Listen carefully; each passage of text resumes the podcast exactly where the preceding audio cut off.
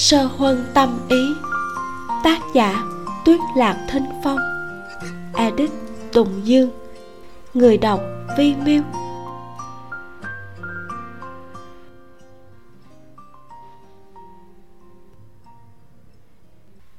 Phần 4 chương 2 Ương cỏ bích sợi.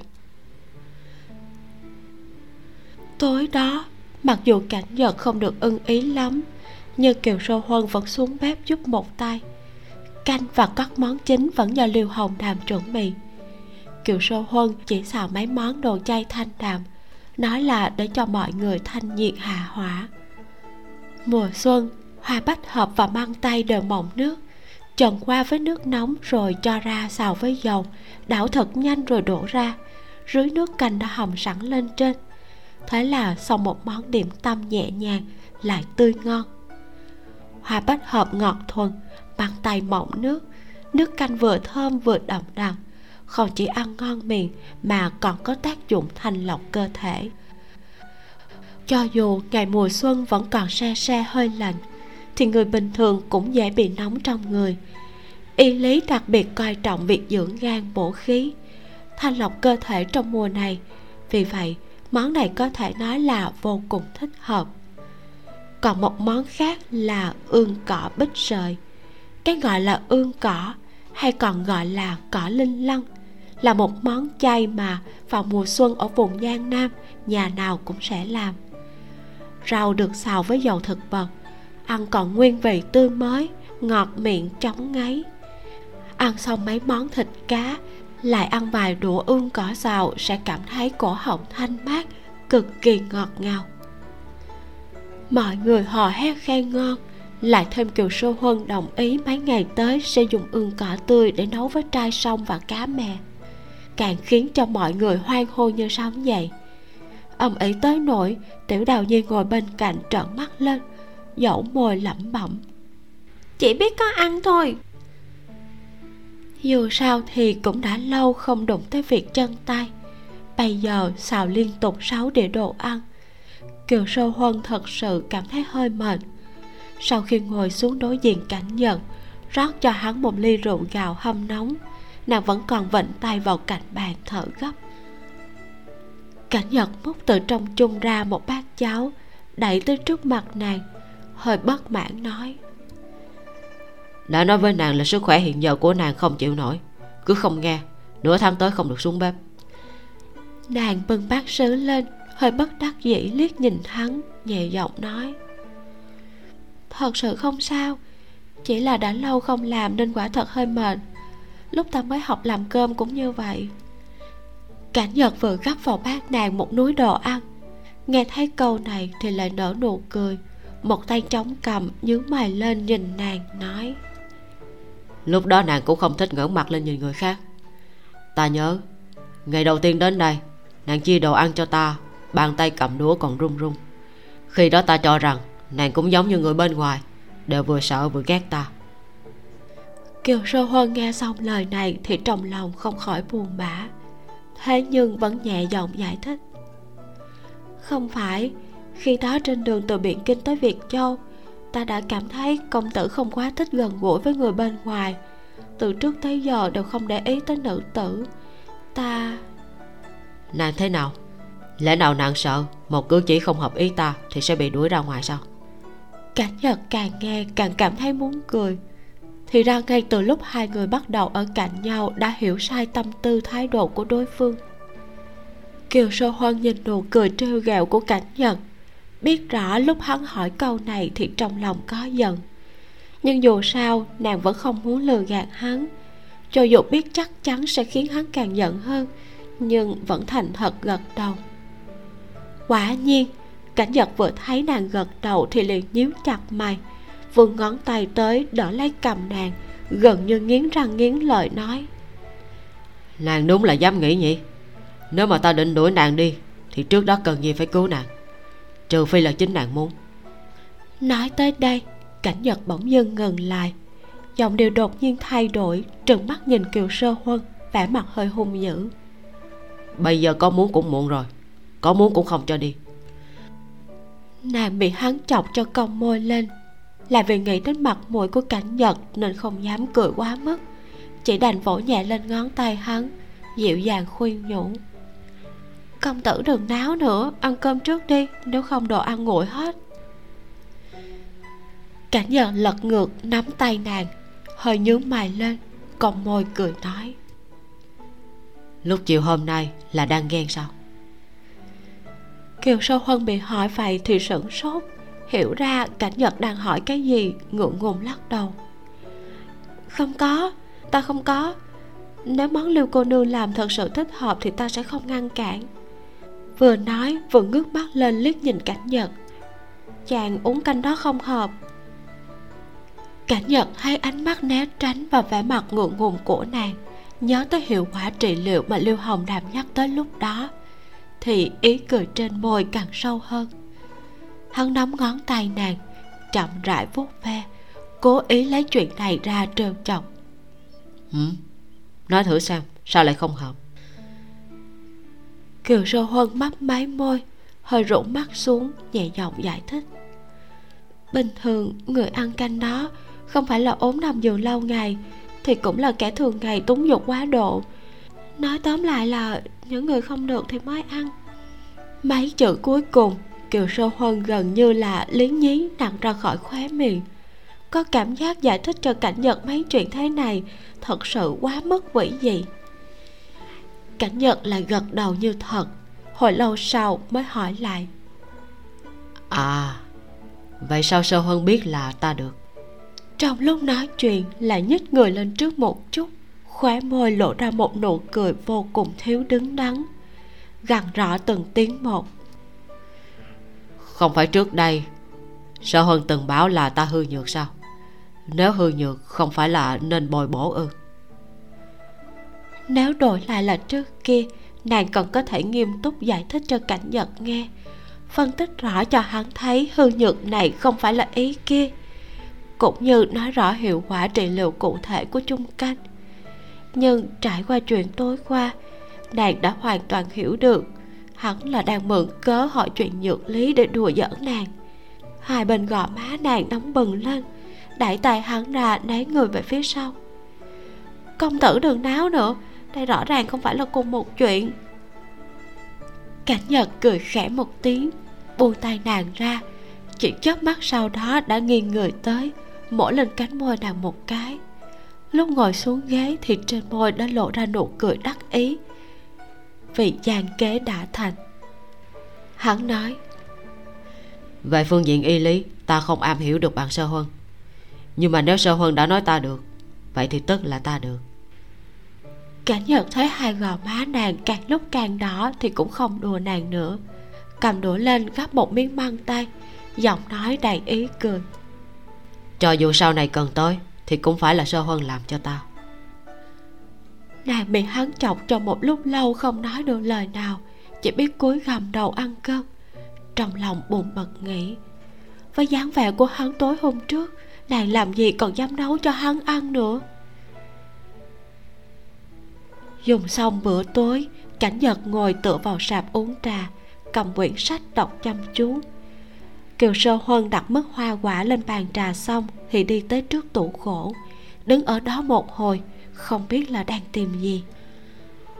Cảnh nhật phát hiện ra động tác lấy đồ của nàng thì buông sách xuống, chống tay lên bàn trà, đỡ trán nhìn nàng bận rộn. Một lát sau, kiều sơ huân cầm một cái túi quay trở lại bên cạnh sạp, đưa đồ ra, hơi ngượng ngùng lên tiếng. Do nguyên liệu không đủ cho nên chỉ làm được ba cái công tử có thể cầm tới cho các đại phu khác trong thành xem thử. Nếu thật sự có ít thì ta sẽ làm thêm một ít nữa. Cảnh nhật lấy đồ bên trong túi ra, thấy là ba cái túi thơm màu sắc khác nhau, nhỏ hơn nhiều so với cái trước đây kiều sơ huân làm cho hắn. Hơn nữa, mùi cũng không thơm lắm, là mùi thuốc đông y, còn loáng thoáng vị cay nồng. Cảnh nhật đưa lên mũi ngửi, lại ngước mắt lên nhìn nàng, hỏi trong này có gì? Kiều sơ huân cầm lấy một cái, nhẹ giọng giải thích. Cái này cũng không thể coi là túi thơm. Treo trước ngực sát với da thịt, bình thường có thể giữ cho đầu óc tỉnh táo. Nếu bị cho uống những thứ thuốc như kiều tử an lần trước thì sẽ nhanh chóng tỉnh lại hơn so với bình thường. Nếu như thể chất mạnh hơn người bình thường thì thậm chí có thể khiến cho thuốc mất hiệu lực ngay tức thời, không bị những thứ mê dược kia ảnh hưởng cảnh nhật nghe vậy thì nhíu mày. Lợi hại như thế sao? Xem ra ngày mai phải lấy một túi đi tìm người nghiên cứu kỹ càng xem có hiệu quả hay không. Đưa mắt nhìn túi thuốc hình trái tim tinh xảo trong tay. Hắn nắm tay lại giả vờ nghiêm túc hỏi. Chỉ làm có ba cái. Kiều sơ huân gật đầu. Vải vóc và dược liệu đều không đủ. Nếu công tử cảm thấy thật sự có ích thì ngày mai ta lại không cần cảnh nhật nhanh chóng cầm hai cái kia lên tay lộ ra vẻ lạnh nhạt. Nếu thật sự có ích thì cứ nói cho y thành vũ biết nguyên liệu cần thiết bảo hắn đi làm là được. Mặc dù kiều sơ huân không hiểu nhưng vẫn gật đầu một cái. Nhưng cao đại ca và cả không phải đã có tiểu đào nhi sao? Cảnh nhật ôm cả ba túi thuốc bỏ vào trong ngực kéo tay kiều sơ huân để nàng ngồi xuống. Chẳng qua chỉ là một túi thuốc mà thôi bình thường y phục của đám người đó đều là tự mình giặt giũ, tự mình sửa sang. Chút chuyện này sao có thể làm khó được bọn họ? Kiều sơ huân theo lực tay của cảnh nhật ngồi xuống sào cũng không quan tâm tới chuyện gì khác. Vội vàng vươn tay tới trước ngực cảnh nhật muốn lấy đồ ra. Liều lượng của dược liệu đều đã được tính toán vừa phải, công tử mang một lúc ba cái sẽ không tốt cho thân thể đâu. Cảnh nhật nắm lấy cổ tay kiều sơ huân nghe nàng nói vậy thì không cản lại nữa. Cảm giác bàn tay mềm mại nhỏ nhắn mò mẫm vào trong vạt áo mình. Lấy từng túi thuốc ra. Cảnh môi hắn dần cong lên thành hình cung. Hắn vươn tay ra nhận lấy đồ đặt vào mép sạp. Siết cổ tay nàng nói vậy ta đeo luôn phi không thể nào tặng mấy thứ nàng tự tay làm cho nam nhân khác được. Hơn nữa lại còn là ở vị trí sát ngực chỉ tưởng tượng thôi mà cảnh nhật đã cảm thấy chịu không nổi rồi. Nàng ngẩn người, cũng hiểu ra chút ý tứ ở đây rủ mắt xuống khẽ trách. Cái này thì có gì mà tị nạnh cũng đâu phải là túi thơm. Cảnh nhật mỉm cười, cũng không đáp lại, ôm eo nàng kéo vào lòng mình, cùng nhau tựa vào sạp.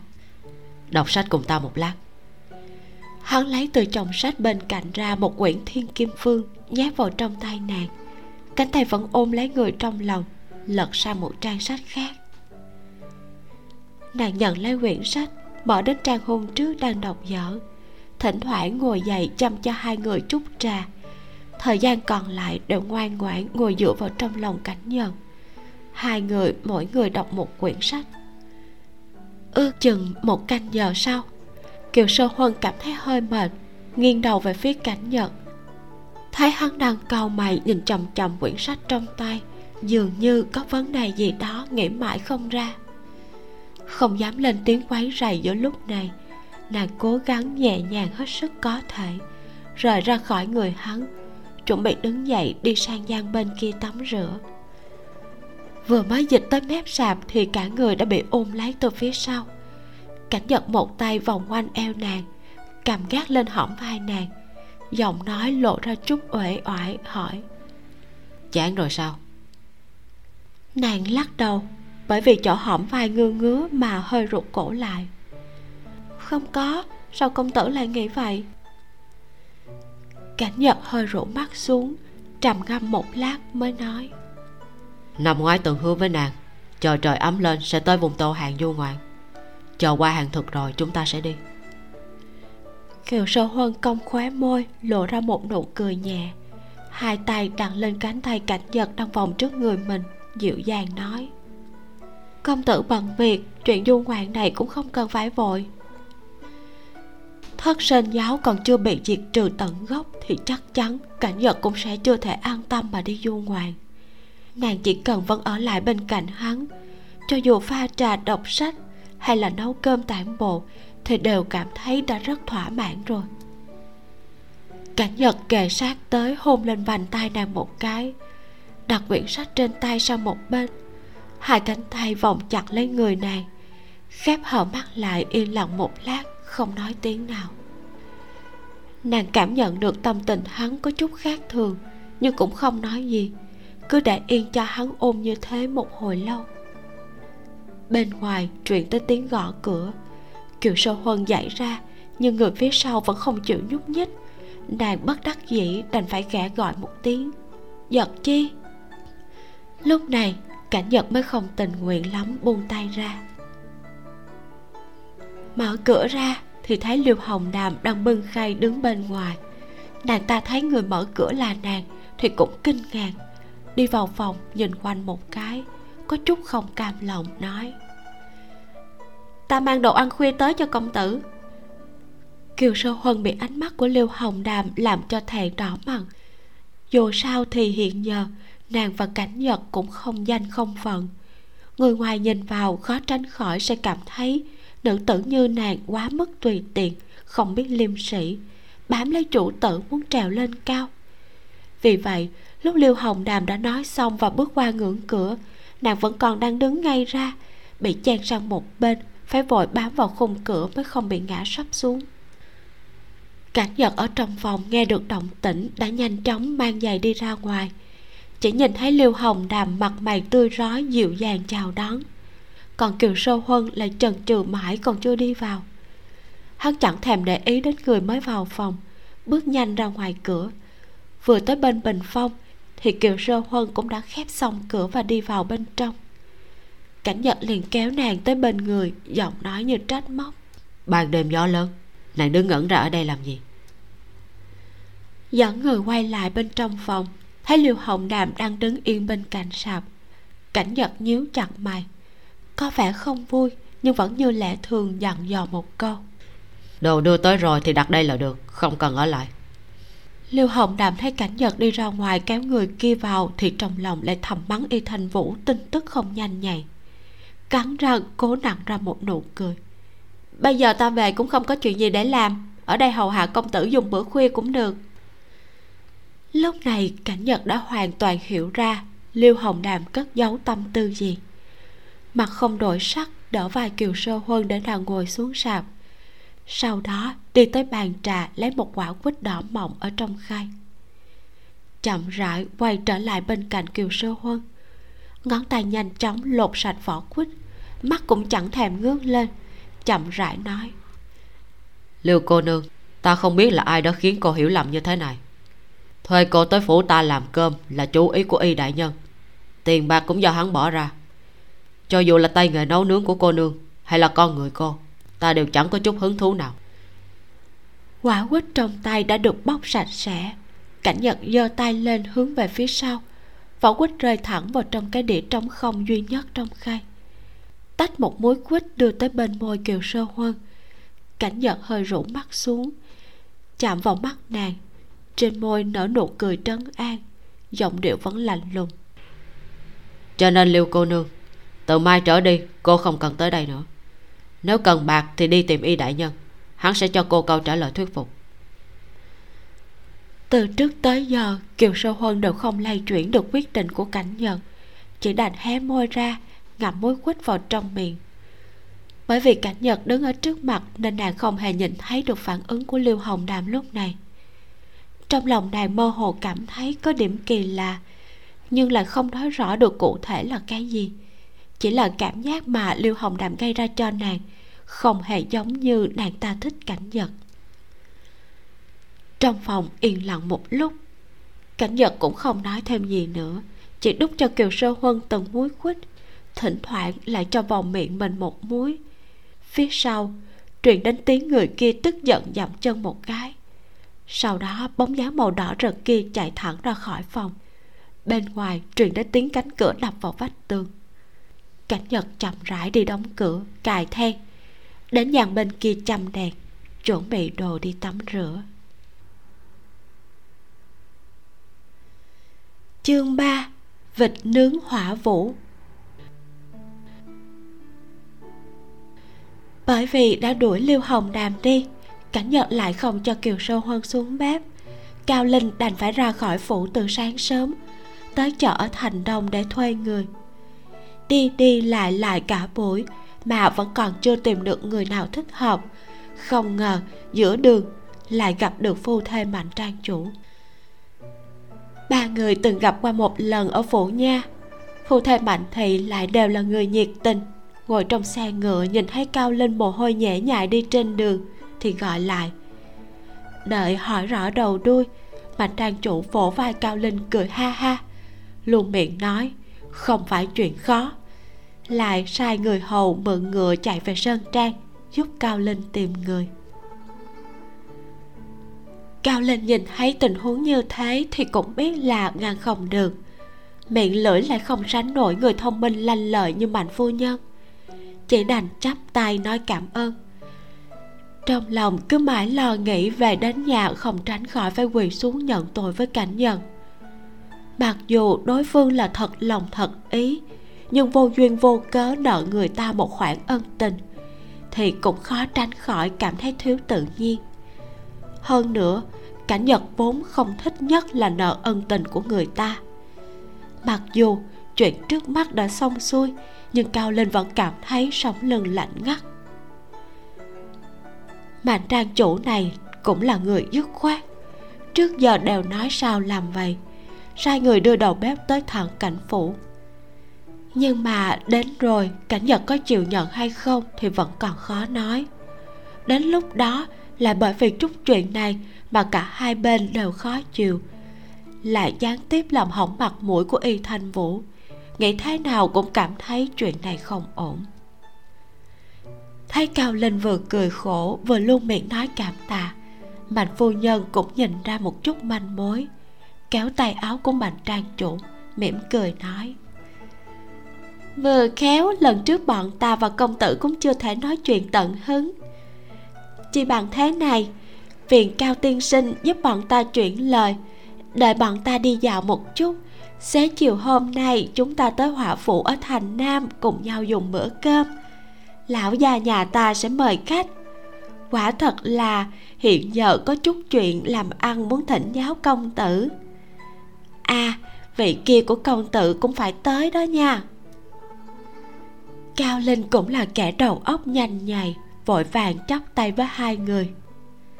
Chuyện tìm đầu bếp, trước hết cao linh thay công tử đà tạ hai vị ta sẽ trở về phủ bẩm báo với công tử. Nghe nói phía trước có một trà lâu mới mở cũng không tệ. Thế này đi, ta thay mặt cho công tử, mời hai vị uống chén trà, mong mạnh trang chủ và phu nhân nể mặt. Đương nhiên, mạnh trang chủ vui vẻ nhận lời. Bởi vì mạnh phu nhân đang mang thai, nên ba người chậm rãi đi bộ về phía trà lâu. Sau khi dàn xếp ổn thỏa cho hai người kia, cao linh lập tức chạy về phủ nói rõ đầu đuôi cho cảnh nhật nghe. Cảnh nhật lại chẳng hề trách móc, chỉ gọi hai tên ảnh về tới, bảo tiểu phản ra ngoài thông báo cho mọi người biết, buổi tối sẽ tới hỏa vụ ăn tiệc. Đương nhiên, không thể để cho đối phương mời hai mươi mấy người nhà mình ăn cơm được. Cảnh nhật bảo tiểu lục tới trà lâu chuyển lời, nói rằng ăn cơm tất nhiên không thành vấn đề, nhưng nhất định phải để bên hắn chi trả kiều sơ huân nhân lúc mấy người đang nói chuyện, thì xuống bếp hâm lại thức ăn còn dư lại buổi trưa, bừng lên cho cao linh. Như vậy, chuyện đầu bếp coi như đã tạm thời giải quyết xong. Chưa nói đến cái khác cơm canh ở trang viên mạnh thị, cả cảnh nhật và kiều sơ huân đều đã được nếm thử. Tuyệt đối có thể vượt qua trình độ của đầu bếp trong các tủ lâu hàng đầu. Hơn nữa sau khi trải qua chuyện kiều tự an cũng có thể nhìn ra được, phu thê mạnh thị này thật sự không tệ bây giờ còn chủ động giúp đỡ. Cảnh nhật cũng không phải là người nhỏ mọn. Liền có ý mượn chuyện bữa cơm lần này để kết giao bằng hữu với mạnh trang chủ, cũng coi như đáp trả tấm thịnh tình của đối phương. Còn chừng nửa canh giờ nữa là tới giờ hẹn. Cảnh nhật và kiều sơ huân ra khỏi phủ trước hai người đã bàn nhau sẽ cùng đi bộ tới. Còn đám người cao lên gần tới giờ thì ngồi xe ngựa tới thẳng hỏa vũ là được. Hỏa vũ là một quán ăn mới mở trước đó không lâu. Ác chủ bài là các loại đồ ăn quay nướng. Cách nửa con phố đã có thể ngửi thấy mùi thịt quay thơm lừng hai người rẽ ở góc phố. Kiều sơ huân khẽ kéo ông tay áo của cảnh nhật hơi dò dự, nói. Công tử, vị mạnh phu nhân kia cũng đã gần tới ngày sinh. Chúng ta mời người ta đi ăn đồ nướng, như vậy có phải là không thích hợp lắm không? Cảnh nhật quay đầu nhìn nàng một cái, khẽ cười đáp. Không sao, lúc tiểu lục đi tới đặt bàn đã hỏi rồi. Quán này ngoài các loại đồ ăn quay nướng ra, thì còn có mấy món canh bí truyền rất nổi tiếng. Người ta cũng là kẻ sành ăn nếu không thích hợp thì sao lại chủ động hẹn ở chỗ này chứ? Kiều sơ huân gật đầu cắn môi liếc nhìn gò má cảnh nhật rồi lại dời mắt nhìn về phía trước. Hắn liếc mắt thấy dáng vẻ muốn nói lời thôi của nàng thì liền nắm lấy tay chậm rãi nói. Có lời gì thì cứ nói muốn hỏi chuyện thất sanh giáo à? Nàng mím môi im lặng một lúc sau đó mới nhẹ giọng nói người kia nhiều lần tìm đủ cách đưa ngọc thạch tới. Mấy khối ngọc thạch ghép lại một chỗ. Chắc chỉ là khen ngọc nhỉ? Kiều sơ huân nói lời này cũng không phải là chờ lời xác nhận của cảnh nhật chỉ là nói ra những nghi ngờ và suy đoán trong lòng mình trước giờ. Nhưng càng nói thì cảm giác sầu lo lại càng nặng nề. Cái khen ngọc kia là màu đỏ tía toàn bộ bách tính trong thành biện kinh đều biết, công tử bình thường thích nhất là màu đỏ tía là do nàng nghĩ nhiều sao? Tại sao ngay từ đầu đã mơ hồ cảm thấy người này là nhằm vào cảnh nhận, chứ không đơn thuần là giáo đồ của thất sơn giáo đăng thị uy hoặc reo rao? Cảnh nhận nghe thế thì đột nhiên dừng bước, kéo tay nàng, nhìn vào mắt nàng, hỏi ai nói với nàng ta thích nhất màu đỏ tía kiều sơ huân hơi ngẩn ra bị hỏi vậy thì lơ mơ. Trước kia lúc ở biển kinh tất cả mọi người đều nói vậy. Cảnh nhật lắc đầu vẻ mặt lạnh lùng nghiêm nghị. Trước kia đúng là có một thời gian ta thường xuyên mặc y phục màu đỏ tía nhưng đó đều là chuyện của bảy tám năm trước rồi. Mấy năm nay ta ít khi ở biển kinh mặc y phục cũng không quan trọng màu sắc sơ huân nàng nghĩ lại thật cẩn thận xem nàng nghe thấy lời này là vào lúc nào ở đâu. Kiều sơ huân cẩn thận hồi tưởng lại một lát hơi do dự nói um, chính là chuyện vài năm gần đây. Hình như là sau khi chuyện thất sinh giáo xảy ra không lâu ta nghe tiểu tụ nói với ta có một khoảng thời gian dường như các cô nương đều truyền tai nhau chuyện này. Cảnh nhật tiếp tục truy hỏi. Ngoại trừ nói ta thích màu đỏ tía thì bọn họ còn đồn cái gì nữa? Nàng ngước mắt lên nhìn cảnh nhật lại cúi đầu nói ngoài ra cũng không có gì. Nhiều năm qua những lời phong thanh về phủ tam vương gia vẫn luôn không được mấy hay ho. Những lời đồn về cảnh nhật cũng chẳng có chuyện gì tốt hắn thấy dáng vẻ này của nàng thì cũng đã đoán được đại khái. Liền cúi đầu xuống kề sát hơn một chút cười nói. Nàng còn chưa xuất giá đâu đây thế mà đã một lòng một dạ thấy bất bệnh thai cho vi phu rồi à? Kiều sơ huân bị hắn trêu chọc cho hai má đỏ bừng xoay mặt đi không nhìn tới ánh mắt bẩn cợt của hắn. Công tử nói linh tinh gì vậy? Hôn sự còn chưa đau vào đâu thế mà đã tự xưng là vi phu rồi.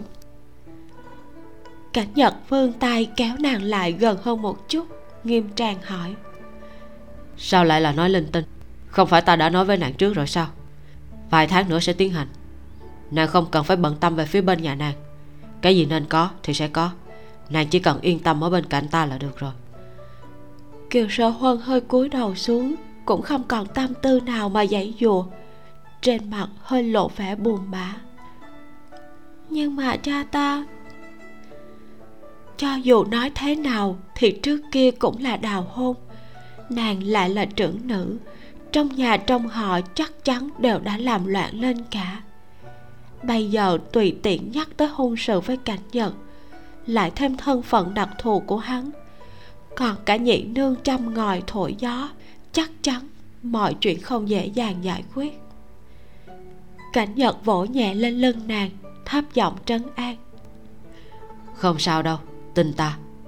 Giơ tay lên vén sợi tóc bên tai kiều sơ huân lại đỡ gò má nàng ý bảo nàng ngẩng đầu lên nhìn hắn.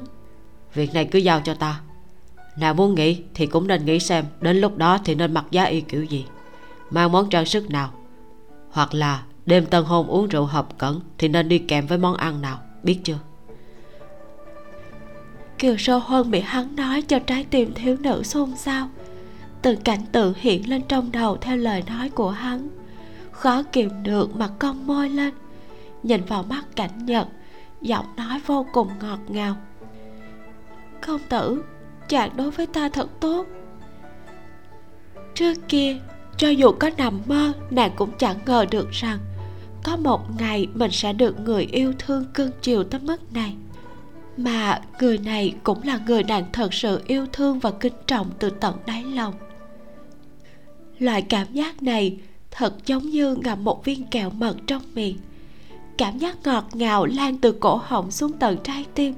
Khắp người đều cảm thấy vui vẻ, ấm áp. Cảnh nhật thấy rốt cuộc nàng cũng cười lên thì thở phào nhẹ nhõm, khẽ cười nói thế này mà đã gọi là đối tốt với nàng rồi à? Thật đúng là dễ thỏa mãn. Mới hứa hẹn ngoài miệng thôi mà đã khiến nàng vui vẻ tới mức như vậy. Đợi đến lúc tất cả hứa hẹn đều được thực hiện, không biết nàng sẽ có dáng vẻ như thế nào. Kiều sơ huân gật đầu, ngón tay vuốt ve mu bàn tay cảnh giận, hơi ngượng ngùng xoay mặt đi. Chúng ta mau đi thôi đã nói là công tử mời khách, đến muộn sẽ không tốt. Đến lúc hai người tới quán ăn, thì phu thê mạnh thị đang ngồi ở bên trong. Cao linh ngồi bên cạnh. Những ảnh vệ khác thì được sắp xếp ngồi trong gian phòng ngay sát bên. Vừa rồi, lúc hai người đi ngang qua, thấy đám người nọ đã gọi xong đồ ăn, đang nghiên cứu xem loại rượu nào uống kèm trong lúc ăn thịt quay thì sẽ thơm nhất mấy người gặp nhau, đương nhiên không tránh khỏi phải hàng huyên một hồi. Cơm nước đã được cao lên gọi sẵn ngay khi tới. Sau khi hai người ngồi xuống, thì có nữ tử trẻ tuổi đi tới chăm trà. Mấy nữ tử ăn mặc nóng bỏng hơn nhiều so với những quán ăn thông thường, chỉ khoác lớp lụa mỏng manh màu sắc diễm lệ bắt mắt. Cổ tay và mắt cá chân đều lộ ra ngoài thì chưa nói còn để lộ ra cả một đoạn eo trắng ngần. Khuôn mặt và ngũ quan của bọn họ cũng không giống với người trung nguyên. Mũi cao, mắt sâu, vô cùng quyến rũ. Hơn nữa, lúc nói chuyện rất chậm rãi, phát âm rõ từng chữ. Kiều sơ huân nhanh chóng hiểu ra được, mấy nữ tử này hẳn là các cô nương ngoại tộc vùng tây bắc. Mặc dù cảm thấy mới lạ nhưng nàng cũng không dám nhìn chằm chằm vào người ta. Chỉ liếc hai cái rồi rủ mắt xuống, mắt nhìn chằm chằm chén trà trong tay mình. Mạnh phu nhân ngồi cạnh thấy vậy thì bật cười thành tiếng, vỗ nhẹ lên tay nàng, dịu dàng nói. Muội muội muốn nhìn thì cứ nhìn đi.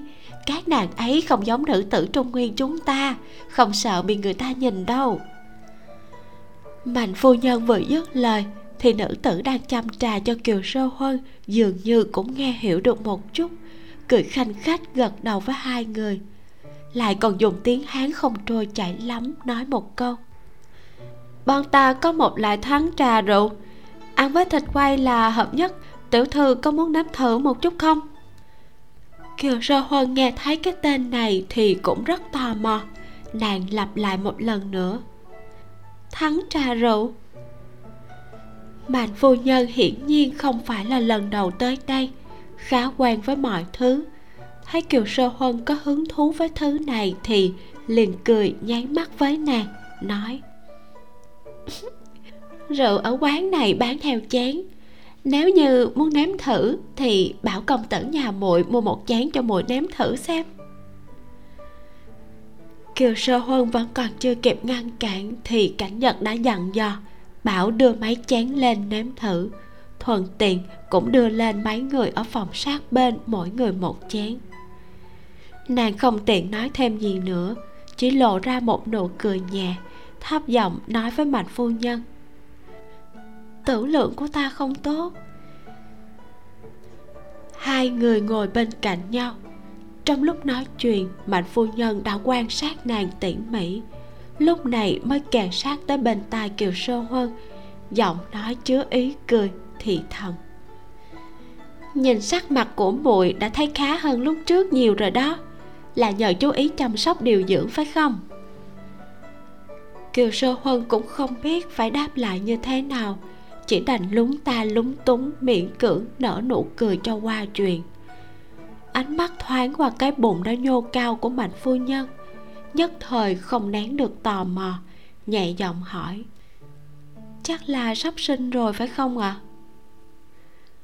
mạnh phu nhân mỉm cười, nắm tay nàng, đặt lên bụng của mình, nói. Vừa rồi lúc nói chuyện với muội, nó vẫn đang động đó.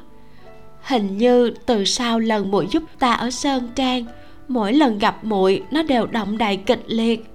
Xem ra hài tử của ta thật sự rất thích muội đó kiều sơ huân cũng bị lời này của nàng ta chọc cho bật cười. Tay không dám dùng sức, chỉ nhẹ nhàng vuốt ve, lại thấp giọng dặn dò mạnh phu nhân vài điểm cần chú ý. Năm đó, mẹ nàng vì khó sinh mà qua đời trong lúc sinh nàng. Sau này, mỗi lần nhìn thấy một nữ tử mang thai, trong lòng nàng đều sinh ra một loại tâm tình khó tả. Luôn cảm thấy nữ nhân lúc đó cực kỳ yếu ớt rất cần người bên cạnh chăm sóc cẩn thận. Mạnh phu nhân mặc dù bình thường nhìn có vẻ tùy tiện cẩu thả, nhưng lúc này lại lắng nghe rất chăm chú. Chờ nàng nói xong thì nắm lấy tay nàng, nói, cô nương thật là hiểu biết rộng, đến lúc hài tử của ta chào đời, muội là mẹ nuôi của nó được không? Ta cũng không có tỷ muội huynh đệ bản thân ta lại không biết chữ. Muội làm mẹ nuôi của nó có thể giúp ta dạy dỗ nó. Ở bên kia, mạnh trang chủ và cảnh nhật cũng trò chuyện làm ăn rất hăng say. Lúc này, nghe thấy hai người nói tới chuyện nhận mẹ nuôi, mạnh trang chủ lại không đồng ý, thấp giọng quở trách phu nhân nhà mình. Yên nhi, nàng thật là hồ đồ cô nương người ta vẫn còn chưa xuất giá. Một cô nương tốt thế này mà lại đi làm mẹ nuôi cho hài tứ nhà chúng ta sao? Muốn nhận thì cũng phải chờ cảnh công tử và cô nương cưới xong đã. Ngài nói có phải không, cảnh công tử? Kiều sơ huân bị hai người này kẻ tung người hứng làm cho xấu hổ thêm. Cảnh nhật thì vẫn chỉ khẽ mỉm cười. Vẻ mặt sao cũng được chẳng bao lâu sau, cơm canh đều được bưng lên. Cao linh ngồi cạnh gấp thức ăn cho mọi người và mời rượu. Việc này cũng không được nhắc lại nữa. Trong số các món ăn, có một món là thịt hươu nướng. Bên ngoài xém lửa, bên trong lại non mềm. Chắc hẳn thịt đã được ướp gia vị rất lâu rồi mới đưa đi nướng.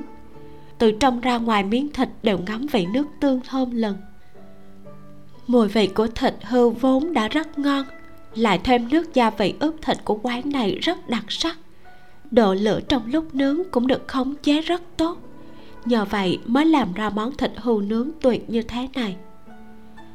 Mấy món ăn còn lại cũng mỗi món một vẻ. Có món thì được nướng ướt có món lại được nướng khô. Ví dụ như, trong số đó có món vịt nướng khô. Trước khi nướng không hề tẩm ướp lúc nướng cũng không thêm chút gia vị nào. Sau khi nướng xong thì mới trộn với một, hai loại gia vị khác nhau là nước tương và ngũ vị hương. Một ẩm, một khô, một đậm đà lại hơi ngọt, một tươi ngon lại hơi cay, vừa đặc sắc vừa có hương vị riêng. Lại nhấp thử một ngụm thắng trà rượu.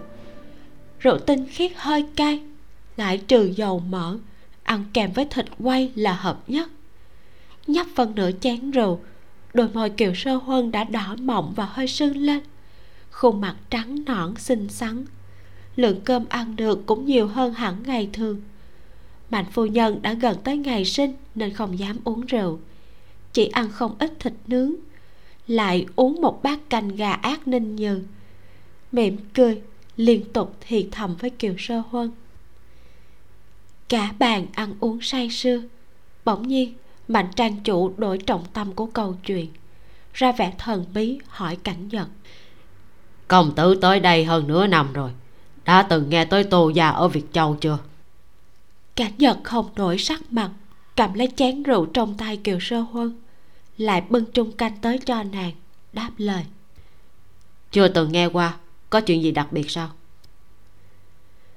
mà trang chủ đã uống tới mức mặt đỏ lừ vỗ tay lên mặt bàn hơi kích động nói. Đương nhiên là có. Lúc chúng ta mới tới đây tô gia ở việt châu có thể nói là danh gia vọng tộc. Lúc đó tô tiểu công tử chỉ mới mười bốn mười lăm tuổi dáng dấp quả thật là phấn điều ngọc mài. Công tử hẳn là biết tới điện cô vệ giới chứ? Mạnh trang chủ cười sâu xa trước kia ta thật sự không tin trên đời lại có nam nhân có diện mạo như thế. Nếu nói diện mạo dáng dấp tuấn tú khôi ngô thì ta cho rằng chính công tử cũng có. Nhưng mà tô tiểu công tử dáng dấp phải nói là mà trang chủ đã uống khá nhiều rượu ngẫm nghĩ một lát vỗ đùi nói. Nói thẳng ra thì chính là không giống nam nhân. Nếu không phải được người khác nói cho thì ta cũng cho rằng hắn là một nữ tử chú thích. Vệ giới. Sinh năm 286 mất năm 312 là một danh sĩ. Mỹ Nam nổi tiếng cuối thời Tây Tấn, được khen là người ngọc. Bởi vì chuyện huynh đệ song sinh trong nhà mình, nên trước giờ, cảnh giật đều không thích tán gẫu với người khác về chuyện dung mạo. Vì vậy, vừa nghe tới lời này của mạnh trang chủ, cho rằng mạnh trang chủ đang định nói đến chuyện phong lưu của thiếu niên mỹ mạo cảnh giật sinh ra chút phản cảm. Nhưng dù sao cũng là đang mời cơm người ta, lại muốn tỏ lòng cảm ơn. Hơn nữa, đối phương cũng vô tình nhắc tới chuyện này. Thế nên hắn cũng không nói gì, chỉ yên lặng uống rượu. Mạnh trang chủ lại nói tiếp. Những người khác trong tô gia đều có dáng dấp rất bình thường. Vì chỉ có vị tô tiểu công tử này là dung mạo hơn người lại còn thông tuệ từ nhỏ. Bảy tuổi đã biết ngâm thơ, mười tuổi biết viết thiên ngôn. Người trong nhà lại càng cưng chiều hắn hơn. Nhưng rồi tới năm đó, đại khái cũng là vào khoảng đầu năm thế này. Tô tiểu công tử kia chẳng biết là quen được ai, lặng lẽ dẫn người về nhà. Cũng không giới thiệu cho trưởng bối làm quen. Cả ngày nhốt mình trong phòng không hề bước chân ra khỏi nhà nghe nói hạ nhân trong phủ đi ngang qua phòng, luôn nghe thấy ở bên trong truyền ra âm thanh rất kỳ lạ. Rõ ràng không phải chỉ một người. Rồi sau đó, nữ quyến trong nhà lại bắt đầu sinh bệnh lạ. Cuối cùng, chưa tới nửa năm, tô gia này, ngoài vị tô tiểu công tử kia, những người còn lại đều lần lượt chết hết cảnh nhật nghe nói tới đây thì mới giật mình kinh hãi. Mạnh phu nhân hiển nhiên cũng chưa từng nghe qua chuyện này. Vừa ăn trái cây vừa chăm chú lắng nghe. Kiều sơ huân chớp chớp đôi mắt đã mơ màng, xoay mặt sang nhìn cảnh nhật. Chuyện này nghe qua thật là đáng sợ. Cảnh nhật nhìn vẻ mặt ấy của nàng thì cũng vừa bực mình vừa buồn cười. Nhà đầu kia còn nghe được rõ người khác nói gì sao? Còn nhìn như thế làm gì? Bình thường nàng đâu có nhìn hắn như vậy. Đúng là say mềm rồi. Nghĩ vậy, cảnh nhật nắm lấy một tay kiều sơ huân bên dưới bàn. So với tử lượng này của nàng, chốc lát nữa lại gây ra trò cười gì. Mạnh trang chủ thấy mọi người đều chăm chú lắng nghe, thì lại càng nói càng hăng. Chuyện tới đây chưa tính là xong đâu mặc dù người tô gia đã chết hết thế nhưng gia nghiệp rất lớn. Đâu thể ngày một ngày hai mà sụp đổ ngay được. Cảnh công tử cũng biết rồi chuyện làm ăn này chỉ cần thuộc hạ vẫn tiếp tục kinh doanh như thường. Cho dù ông chủ mấy tháng không tới cửa hàng thì cũng chẳng có chuyện gì. Cảnh nhật gật đầu tỏ vẻ đồng ý. Mạnh trang chủ lại nói tiếp. Chuyện này lại nói tiếp lạ chính là ở chỗ này người nhà họ tô chết chưa được mấy ngày. Tiểu công tử kia đã ra mặt, bán hết tất cả các cửa hàng của tô gia ở việt châu. Chuyện làm ăn đều giao lại cho người ta, chỉ đổi lấy ngân phiếu mấy vạn lượng bạc, một mình rời đi. Đương nhiên, đây chỉ là cách nói với người ngoài. Mạnh trang chủ ra vẻ thần bí, hạ giọng xuống thật thấp, lộ ra một nụ cười không phải là hắn có quen với người nào đó sao? Ta nghĩ người này là nam hay nữ không quan trọng. Chắc chắn không thoát khỏi liên quan tới cả một chuỗi những chuyện này. Bao gồm cả chuyện tô tiểu công tử đổi toàn bộ gia nghiệp lấy bạc rồi đi tới nơi khác. Chắc chắn là có liên quan tới người kia. Lần này, cảnh nhật lại nghiêm túc gật đầu. Chưa biết chuyện này thật hư thế nào nhưng nghe những gì mạnh trang chủ vừa kể lại, người bằng hữu mà tô tiểu công tử kết giao chắc chắn là một nhân tố quan trọng. Mạnh trang chủ lại nhấp một ngụm rượu, chật lưỡi, phả ra một hơi rượu, chậm rãi nói.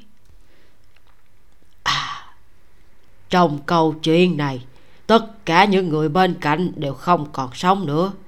Nhưng mà có một người, hai vị cũng có quen đó. Chương 4 muốn ta thế nào? Hai cảnh nhật và kiều sơ huân đều có vẻ không hiểu. Mạnh trang chủ cười cười, tay vuốt chòm râu, giải thích với hai người. Mấy ngày trước ta tới phủ nhà tìm y đại nhân. Nghe nói hắn đã giới thiệu liêu cô nương ở tiệm mì đầu hẻm tới nhà của các người làm đầu bếp. Liêu cô nương này chính là vị hôn thê của tô tiểu công tử. Cảnh nhật vừa nghe vậy thì nhíu mày lại. Kiều sơ huân lúc này đã hơi mơ màng. Nghe thấy tên của lưu hồng nam, lại liên tưởng tới những hành vi kỳ lạ của nàng ta mấy ngày trước. Theo trực giác, cảm thấy mọi việc có liên hệ với nhau. Chỉ là nàng lại không thể nào nghĩ ra được.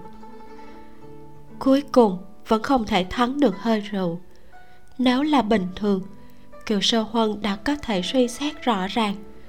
Bây giờ cảm thấy sự việc có vẻ kỳ lạ, nhưng làm thế nào cũng không nghĩ thông được. Nàng chỉ có thể kéo tay cảnh nhật ngước mắt lên nhìn hắn. Trong lòng nghĩ, cảnh nhật thông minh như vậy chắc chắn có thể nghĩ ra được. Nhưng trong mắt cảnh nhật nàng lại nhìn thấy một thứ cảm xúc khác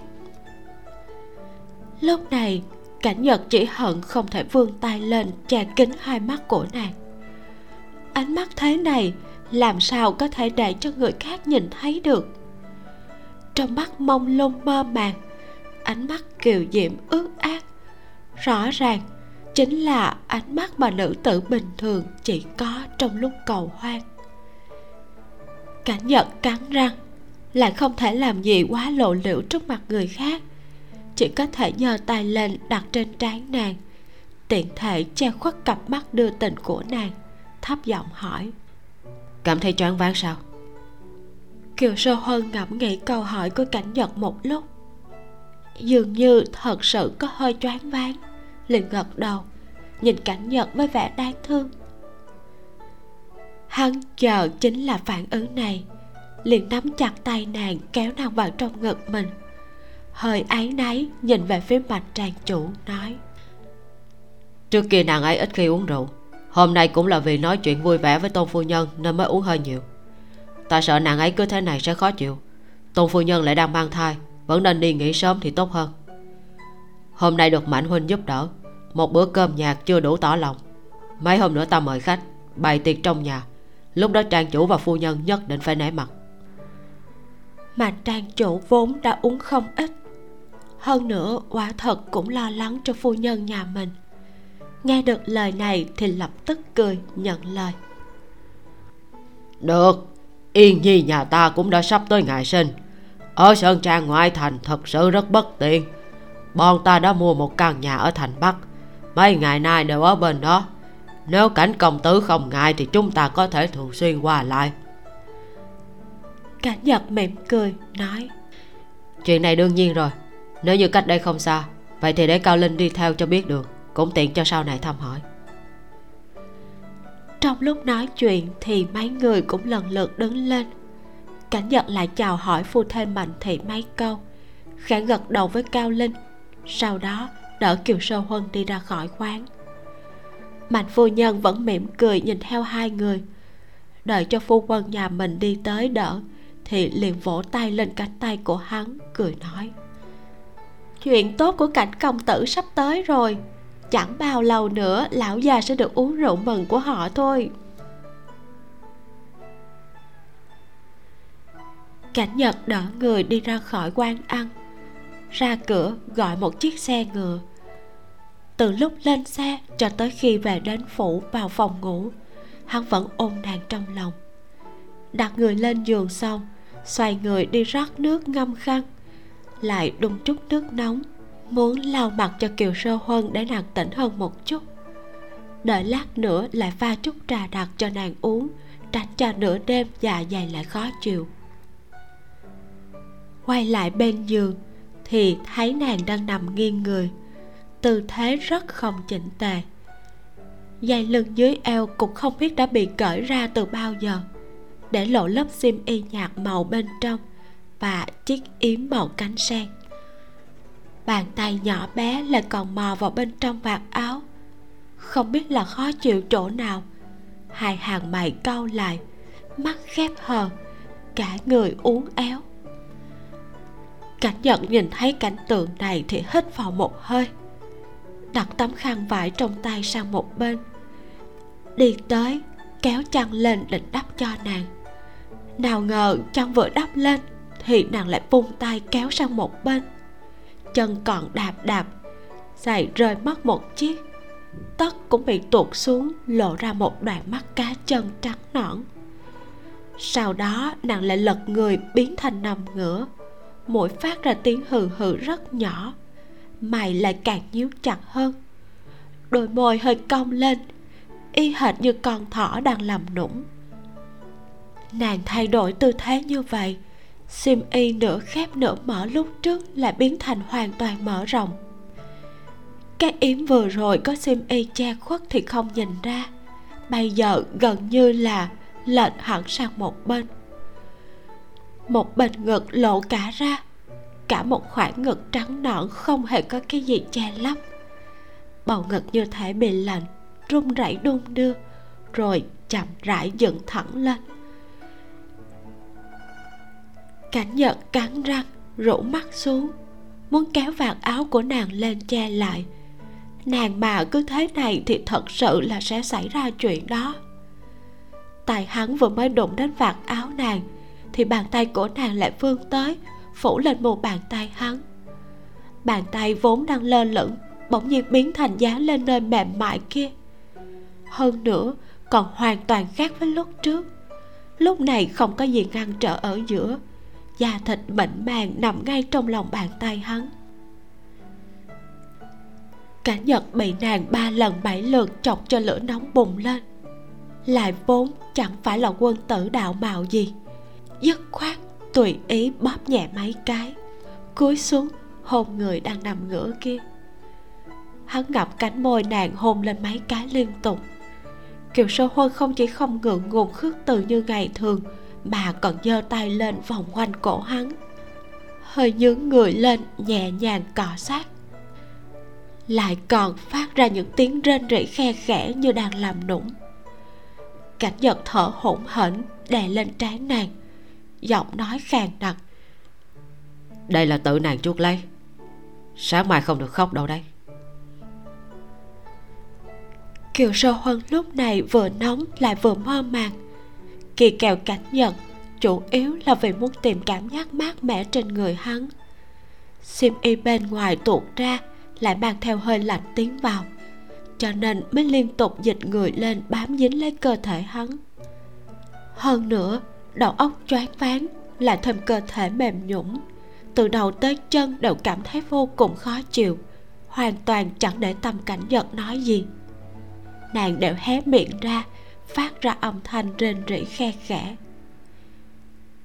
Cảnh nhật chống người dậy, cởi áo khoác ngoài, nhanh chóng lột sạch y phục trên người, buông màn lộ bên giường xuống, ôm lấy eo nàng, kéo nàng ngồi dậy, vừa giúp nàng cởi xiêm y vừa hôn liên tục.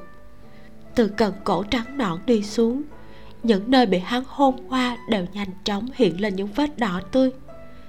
Vành mắt kiều sâu huân cũng nhanh chóng ngập nước giọng nói lại mềm nhũng khe khẽ kêu đau. Từ sau lần bị hạ thuốc đó, mười mấy năm qua, cảnh vật đều không hề chạm vào nữ nhân. Vì vậy, kinh nghiệm kỹ xảo gì cũng đều không có. Lúc hôn kiều sơ huân cũng dùng sức hơn thường ngày, không hề biết thế nào là thương hương tiết ngọc. Cởi dây buộc sau gáy và trên lưng ra, cảnh nhật gạt cái yếm xuống, ôm nàng nằm nghiêng bắt đầu cởi tiết khố bên dưới. Sợ nàng dãy dụa sẽ tự làm mình bị thương. Hắn đã tháo trầm cài của cả hai người ném xuống dưới giường. Bàn tay vuốt ve sau tấm lưng trần, môi cũng không hề nhàn rỗi, hôn khắp khuôn mặt, vành tai và quanh cổ nàng. Đầu óc kiều sơ huân mơ mơ màng màng, nhưng cũng đã phát hiện ra tình huống có phần khác thường. Hơn nữa cảnh nhật hôn và sờ nắng đều rất dùng sức. Trên người có nhiều chỗ cũng cảm thấy đau. Ban đầu nàng còn mơ màng hừ hừ làm nũng. Về sau lại dùng tay đẩy ra. Chân cũng đá loạn xạ. Chỉ là vẫn không phát ra được âm thanh rõ ràng, chỉ có thể nức nở khe khẽ. Cảnh nhật cũng không sợ nàng đấm đá, chỉ là hiện giờ cả hai người đều không mặc y phục. Cơ thể lại kề sát nhau nàng náo loạn như thế thật ra chính là đang mè nheo trong ngực hắn. Lại càng khiến cho hắn không thể nào khống chế được. Mặc dù cảnh nhật không biết dịu dàng, nhưng rốt cuộc vẫn lo lắng đây là lần đầu tiên của nàng, không muốn đẩy cho nàng quá đau. Cho nên dùng tay đẩy hai bên đầu gối của nàng ra, không để cho nàng lộn xộn. Đồng thời, bàn tay cũng lần xuống phía dưới, nhẹ nhàng xoa nắng thử dò xét vào bên trong. Kiều sơ huân nhận ra được cảm giác đau này không giống với những nơi khác. Rốt cuộc cũng tỉnh rượu hơn một chút, bật khóc lên, co rụt người lại không cho hắn đụng tới. Cảnh giật vừa hôn vừa dịu dàng dỗ dành, bàn tay kia cũng xoa nhẹ để cho nàng thả lỏng.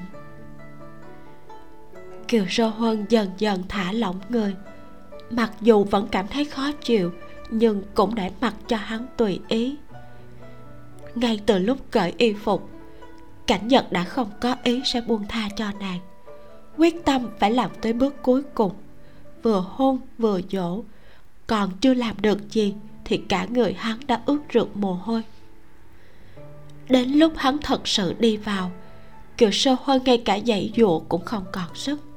Hai chân mềm nhũn áp sát vào thắt lưng cảnh nhật đầu ngón tay túm lấy vai hắn khóc thành tiếng. Cảnh nhật vốn xấu tính, bình thường thích nhất là chọc cho đến khi nàng đỏ mắt mới thôi. Nhưng bây giờ, nghe tiếng nàng khóc thì trong lòng vừa không nở, lại vừa ngứa ngáy. Động tác dưới thân lại càng ngày càng dùng sức. Chẳng bao lâu sau, tiếng khóc của kiều sơ huân cũng khàn đi. Bả vai bị móng tay của nàng đâm vào thành những vết đỏ ẩn cảnh nhật cũng không hề cảm thấy đau. Mắt cũng không hề chớp lấy một cái, bình tĩnh nhìn nàng. Hai mắt nàng ngập nước, sóng mắt mờ mịt nhìn hắn. Hai hàng mày vẫn nhíu chặt, trên trán thì đầm đìa mồ hôi.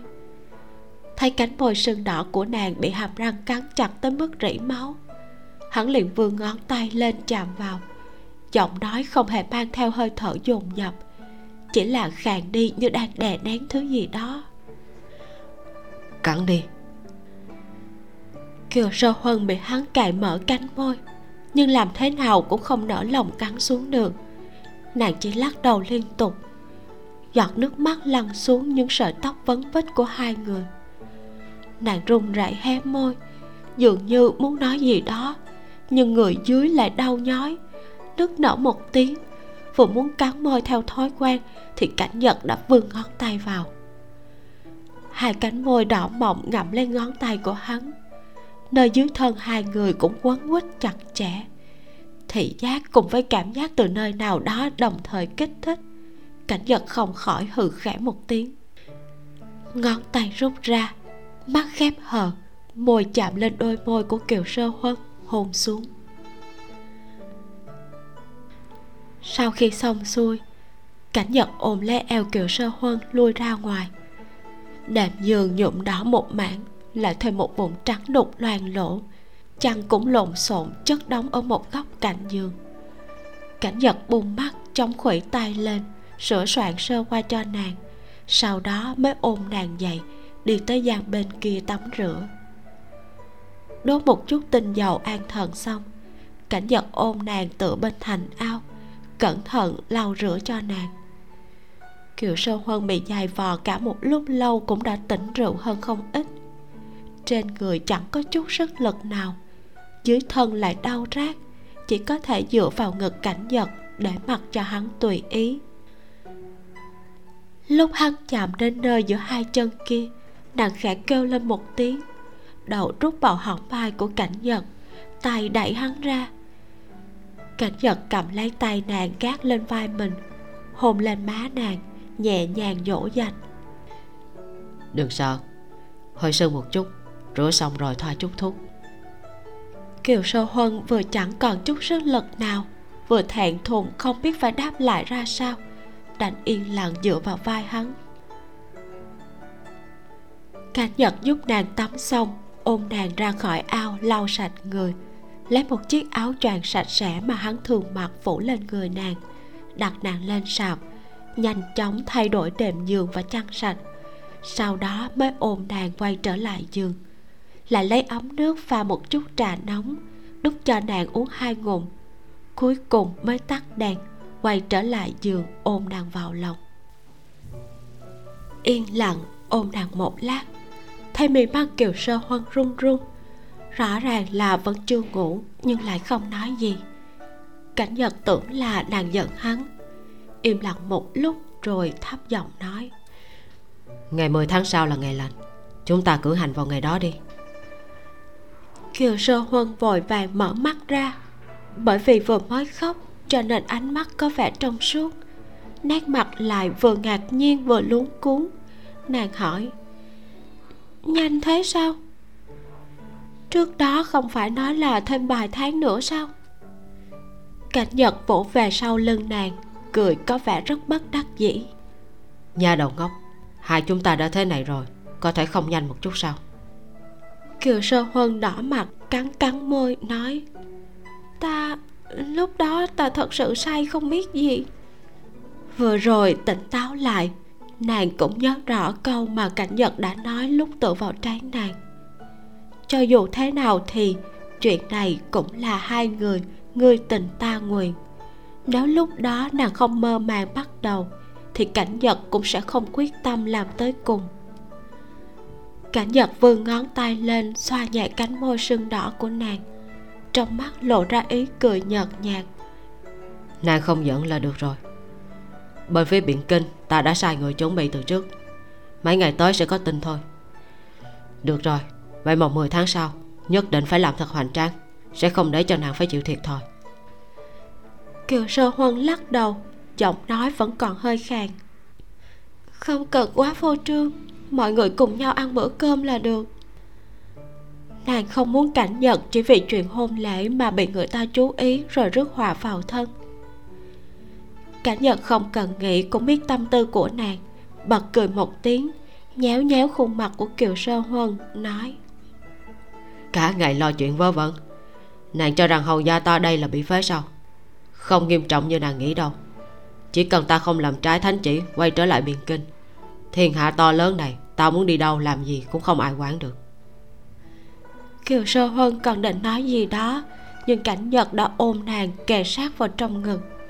Hắn vươn tay tới mép giường, mở cái tráp bạch ngọc ra, lục lọi lấy ra một bình thuốc nhỏ, lại lui ra một chút vén áo choàng trên người nàng ra đưa tay xuống dưới tìm kiếm.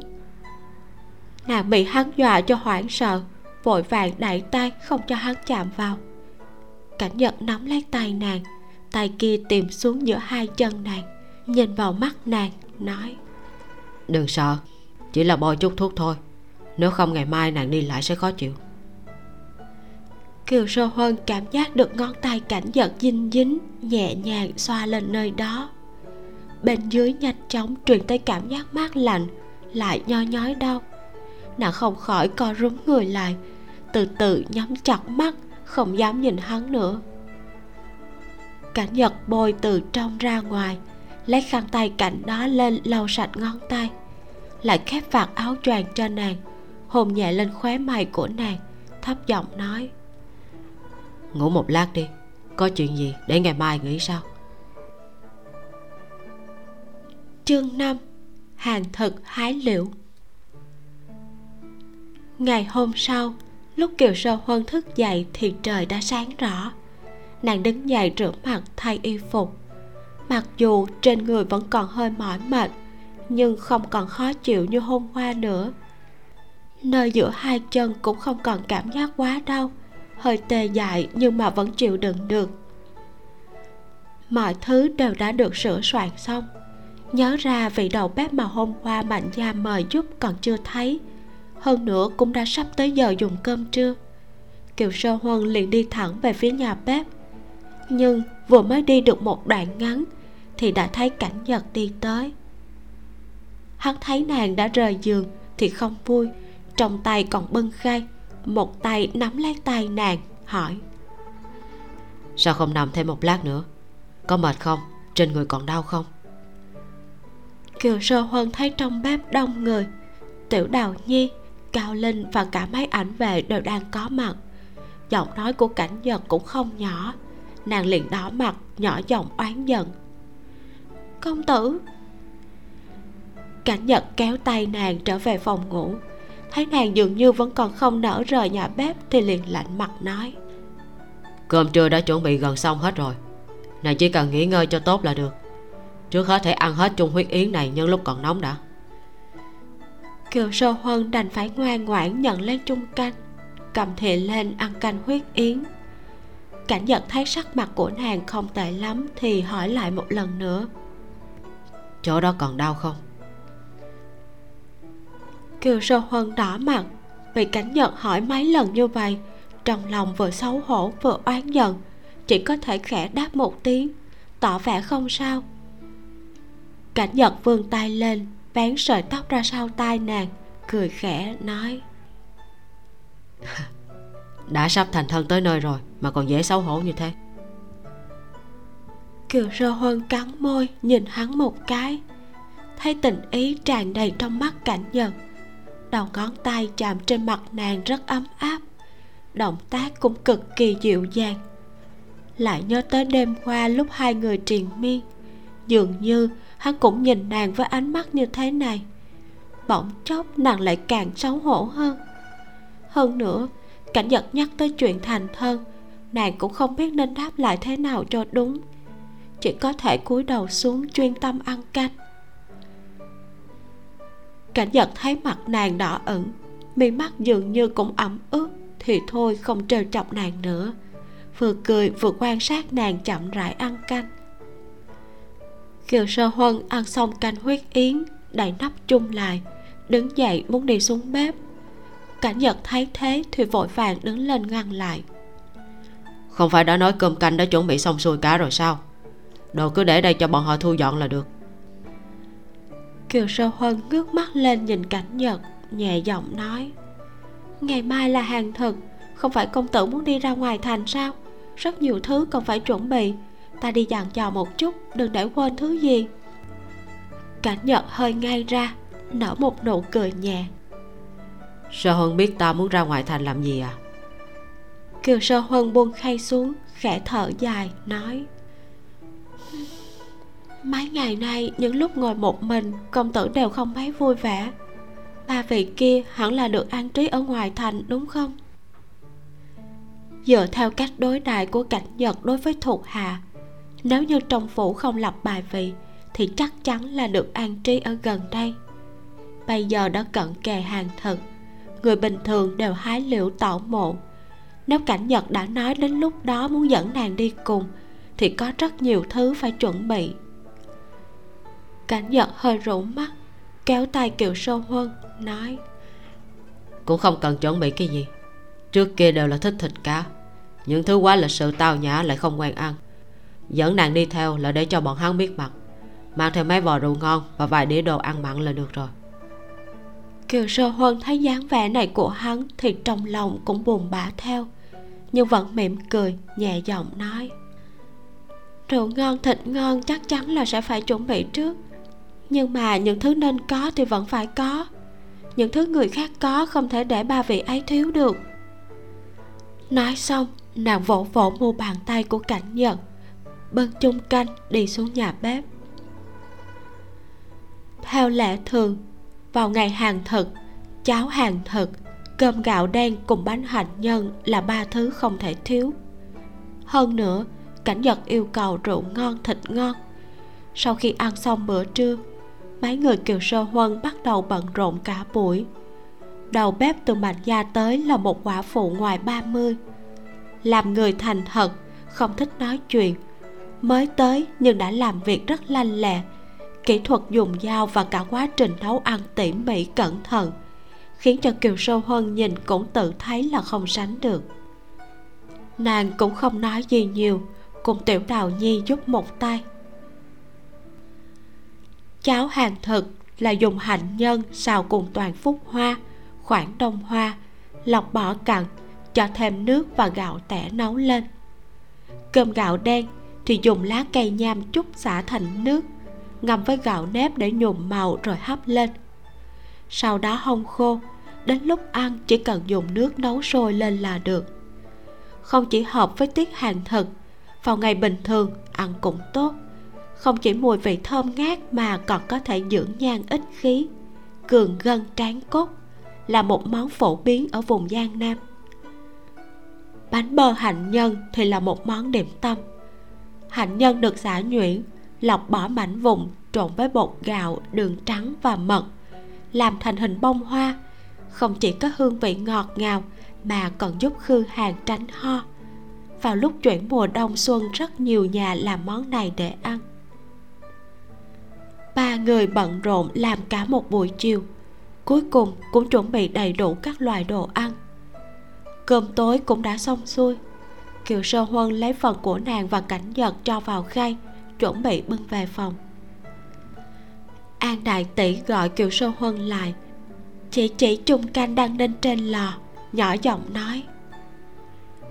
Công tử nói làm cho cô nương chút đồ bổ huyết dưỡng sinh.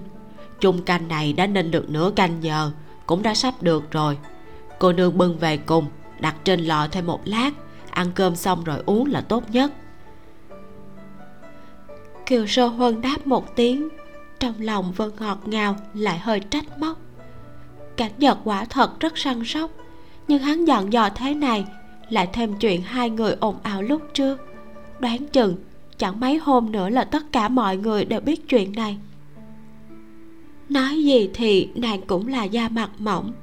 Trước giờ chưa từng trải qua chuyện này. Trong lòng vừa nghĩ như thế, kiều sơ huân lại thấy hai gò má nóng bừng lên vì đầu bếp họ an kia cũng là người từng trải. Thấy cảnh này thì liền hé miệng mỉm cười, vỗ tay nàng thấp giọng nói. Cô nương yên tâm, ta không phải là người lắm lời. Hơn nữa, buổi trưa lúc công tử tới cũng đã dặn dò, bảo phải chuẩn bị sớm một chút, tháng sau phải tổ chức việc mừng. Mặt kiều sơ huân lại càng đỏ hơn, nói một tiếng cảm ơn rồi sau đó bưng khay đi. Sáng hôm sau, cao lên bẻ cành liễu cắm trước cửa. Cả đoàn người kéo nhau lên đường. Mượn năm chiếc xe ngựa, người nào người nấy xách hộp đựng thức ăn và vò rượu đi về phía ngoại thành. An đại tỷ cũng là một hộp đồ ăn cho vị phu quân đã mất của mình, đi theo cùng mọi người. Lúc về đến nhà thì đã là hoàng hôn. Cảnh giật đỡ kiều sơ huân xuống ngựa vừa quay đầu lại thì đã thấy y thanh vũ đứng chờ sẵn trước cửa, vẻ mặt sầu não. Trước kia, cho dù xảy ra chuyện lớn thì cũng chẳng thấy hắn lộ ra vẻ mặt như thế. Y hệt như con gà trống chọi bại trận, chẳng có chút tinh thần nào. Cao linh mở cửa lớn ra, đám ảnh vệ đi vào trước. Cảnh nhật nắm tay kiều sơ huân đi cuối cùng. Y thanh vũ cũng im lặng đi theo mãi cho tới khi vào phòng cảnh nhật, kiều sơ huân đi xuống bếp lấy trà nóng cùng với hoa quả trở lại. Hai người vẫn còn chưa nói chuyện. Cảnh nhật nhìn ra, y thanh vũ có chuyện muốn nhờ nên cũng không nóng ruột, chờ đối phương lên tiếng. Y thanh vũ thì cứ giữ yên lặng. Mãi cho tới khi kiều sơ huân chăm trà cho hai người, lại bưng đĩa hoa quả đặt trước mặt. Hắn mới thấp giọng nói một câu ta không biết nhà đầu kia có cái chủ ý thối tha đó. Mấy ngày trước đã khiến hậu gia và kiều tiểu thư thêm phiền lòng. Hôm nay, ta thay nàng ấy tới đây nhận tội với hai vị. Nói xong thì đứng lên, nghiêm chỉnh lại hai người một cái. Kiều sơ huân nhớ tới chuyện mạnh trang chủ nói ở hỏa phủ hôm trước, lại liên tưởng tới những hành vi kỳ lạ của lưu hồng đàm cũng hiểu ra được một chút. Nàng liếc mắt với cảnh nhật, hơi kinh ngạc hỏi y thanh vũ lưu cô nương là muốn nhờ công tử giúp đỡ à? Nghĩ tới nghĩ lui thì cũng chỉ còn lại khả năng này. Thứ nhất là nàng ta không giống như thật sự ái mộ cảnh nhật thứ hai là nàng ta cũng không giống loại nữ tử ham quyền quý thích nịnh hót. Hơn nữa, với giao tình của nàng ta và y thanh vũ, rất có thể nàng ta đã biết thân phận của cảnh nhật muốn nhờ cảnh nhật giúp chuyện gì đó mà, chuyện này hẳn là không tránh khỏi liên quan tới vị hôn phu hành tung bất định của nàng ta, tức là tô tiểu công tử trong lời đồn. Y thanh vũ mím môi, vẻ mặt sầu muộn, thấy cảnh nhật im lặng không nói thì mở lời trước. Hầu gia cứ yên tâm, mặc dù ta nói với nàng ấy không ít chuyện, nhưng chưa hề tiết lộ thân phận của hầu gia cho bất kỳ kẻ nào. Nàng ấy cũng chỉ cho là hầu gia từ biển kinh tới có chút quan hệ với người trong kinh thành. Cộng thêm hai vụ án trước đó cho nên mới muốn nhờ hầu gia giúp đỡ. Cảnh nhật trầm ngâm một lúc mới lên tiếng hỏi. Nàng ta muốn nhờ ta giúp cái gì? Tìm người sao? Y thành vũ sửng sốt đưa mắt nhìn kiều sơ huân ở bên cạnh lại nhìn sang cảnh nhật. Các người đều đã biết là ai nói. Cảnh nhật hỏi lại. Việc này coi là bí mật à y thanh vũ lắc đầu. Cũng không phải vậy. Chỉ là ta cũng nghe nàng ấy kể mới biết chuyện. Ta nghĩ hầu gia và kiều tiểu thư tới đây chưa quá nửa năm. Nếu không phải người từng ở thành việt châu mấy năm thì cũng không biết chuyện này. Ngay cả người ở đây nhắc tới chuyện này cũng nói năng dè dặt. Cứ như là đang kể chuyện kỳ bí, vừa nhắc tới đã biến sắc. Kiều sơ huân nhớ tới thái độ của mạnh trang chủ lúc kể lại chuyện này. Âm thầm gật đầu. Quả đúng là như vậy sau đó, ba người ngồi xuống. Y thành vũ tỉ mỉ kể lại từ đầu tới đuôi chuyện của tô gia. Phần lớn nội dung cũng giống như những gì mạnh trang chủ nói, chỉ là tường tận hơn một chút. Hơn nữa, phần lớn cũng là kể từ góc độ của liêu hồng đàm. Thì ra, cô nương liêu hồng đàm này cũng không phải là người việt châu, là họ hàng xa với tô gia hôn sự với tô tiểu công tử đã được định đoạt ngay từ lúc còn nhỏ. Ba năm trước, người thân duy nhất của nàng là phụ thân cũng đã qua đời, để lại cho nàng một khối ngọc bội cùng một cây quạt giấy làm bằng chứng, bảo nàng ta tới thành việt châu tìm nơi nương tựa. Những chuyện sau đó thì hệt như những gì mạnh trang chủ đã kể. Lưu hồng đàm khi đó chỉ là một cô nương 16 tuổi lẻ loi một mình từ quê nhà, đi hơn một tháng mới đến thành việt châu. Vừa vào thành thì nghe người ở đây nói tô gia gặp chuyện. Nàng ta cũng ngay ra. Sau đó thì may mắn được sư phụ bây giờ cũng chính là ông chủ tiệm mì ra tay tương trợ, nhận nàng ta làm đồ đề lại dạy cho nàng ta tài nghệ nấu nướng. Nàng ta mới ở lại thành việt châu này bởi vì ông chủ tiệm mì nấu ăn ngon nức tiếng y thanh vũ lại là kẻ ham món ngon. Hai người dần trở nên quen thuộc, mới nhắc tới thân thế của liêu hồng đàm năm đó, tô tiểu công tử rời quê tha hương. Mọi người cũng không biết hắn ta đã đi đâu. Bởi vậy theo lý thì y thanh vũ cũng không giúp được gì. Kết quả, cuối năm ngoái liêu hồng đàm đi đường, ngẫu nhiên nghe thấy có người nói nhìn thấy một người trẻ tuổi trông dáng dấp rất giống tiểu công tử nhà họ tô. Trong tay liêu hồng đàm có một bức vẽ, là người nhà họ tô gửi cho phụ mẫu của nàng ta xem mấy năm trước. Nghe người ta miêu tả thì cảm thấy quả thật rất giống. Cô nương liêu hồng đàm này, thế mà vẫn chưa mất hết hy vọng. Mấy năm nay vẫn chưa bỏ ý định tìm người. Theo như lời nàng ta nói cho dù có chấm dứt hôn sự, thì hai bên cũng nên đối mặt mà nói cho rõ ràng. Cứ lơ mơ lấp lẫn như thế, đối với ai cũng không tốt. Vốn dĩ, nàng ta cũng chỉ lại nhảy mấy câu với y thanh vũ, để cho hắn bình thường lưu ý hơn một chút. Thế nhưng, mấy ngày trước, chính liêu hồng đàm cũng đã gặp qua một lần. Cho dù chỉ nhìn thoáng qua nhưng tướng mạo của người đó quả thật là xinh đẹp lạ thường. Muốn người ta không để ý tới cũng khó. Lại thêm trước đó, có nghe người ta nhắc đến chuyện cảnh giật giúp đỡ quan phủ phá án. Nghe ý tứ của y thanh vũ thì biết thân phận bối cảnh của cảnh giật đều không đơn giản. Lúc này liều hồng đàm mới động tâm tư. Nói nàng ta chưa mất hết hy vọng đúng là không sai y thanh vũ vừa nói chuyện với hai người vừa cười khổ. Nàng ta muốn nhờ cảnh nhật giúp đỡ, nhưng lại không nói với y thanh vũ, chỉ nói bóng gió hỏi một chút chuyện có liên quan tới cảnh nhật, bao gồm cả chuyện người này thích ăn gì, khẩu vị như thế nào. Trước đó, nàng ta làm món thế mai như tuyết kia cũng là căn cứ từ điều này. Mãi cho tới mấy hôm trước khóc lóc chạy về tiệm mì, mấy ngày liên tiếp đều không ra khỏi cửa bị sư phụ truy hỏi, nàng ta mới kể rõ mọi chuyện. Thì ra, nàng ta cho rằng mấy thiếu gia công tử nhà giàu đều ham mới mẻ. Nàng ta tự xưng là diện mạo không tệ, lại có tài nấu nướng, so ra cũng không kém kiều sơ huân vẫn theo bên cạnh cảnh giật vì vậy, nàng ta muốn mượn cơ hội nấu cơm mà lọt vào mắt cảnh giật nhờ cảnh giật tìm người giúp nàng ta cũng coi như có chút báo đáp. Hơn nữa, đôi bên đều không ai nợ ai. Nàng ta cũng yên tâm thoải mái.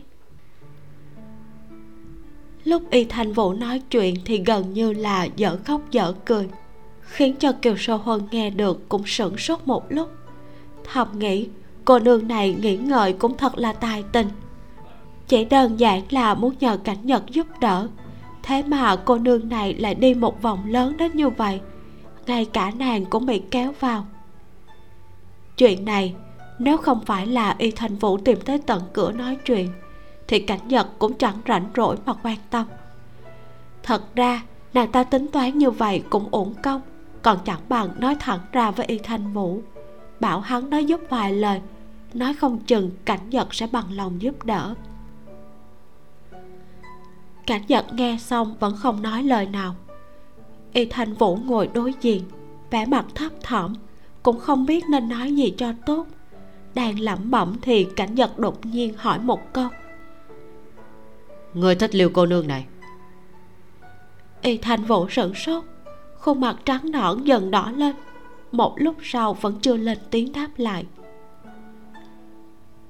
Cảnh nhật nhận lấy chén trà từ trong tay kiều sơ huân bình tĩnh uống hai hớp sau đó mới chậm rãi nói. Cũng không phải là không thể giúp. Chỉ là y đại nhân cần phải cho ta một cái lý do để không thể không giúp chứ. Y thanh vũ ngẩn ra quay sang nhìn kiều sơ huân ở bên cạnh. Tiểu hầu gia nói thế này là có ý gì? Kiều sơ huân mỉm cười nhẹ giọng nói. Ý của công tử là nếu như chuyện này có liên quan tới y đại nhân, thì ra tay giúp đỡ cũng danh chính ngôn thuận hơn. Mặt y thanh vũ đỏ ửng, ngập ngừng một lát, ai một tiếng, đứng dậy, vắt tay áo, chạy ra khỏi phòng.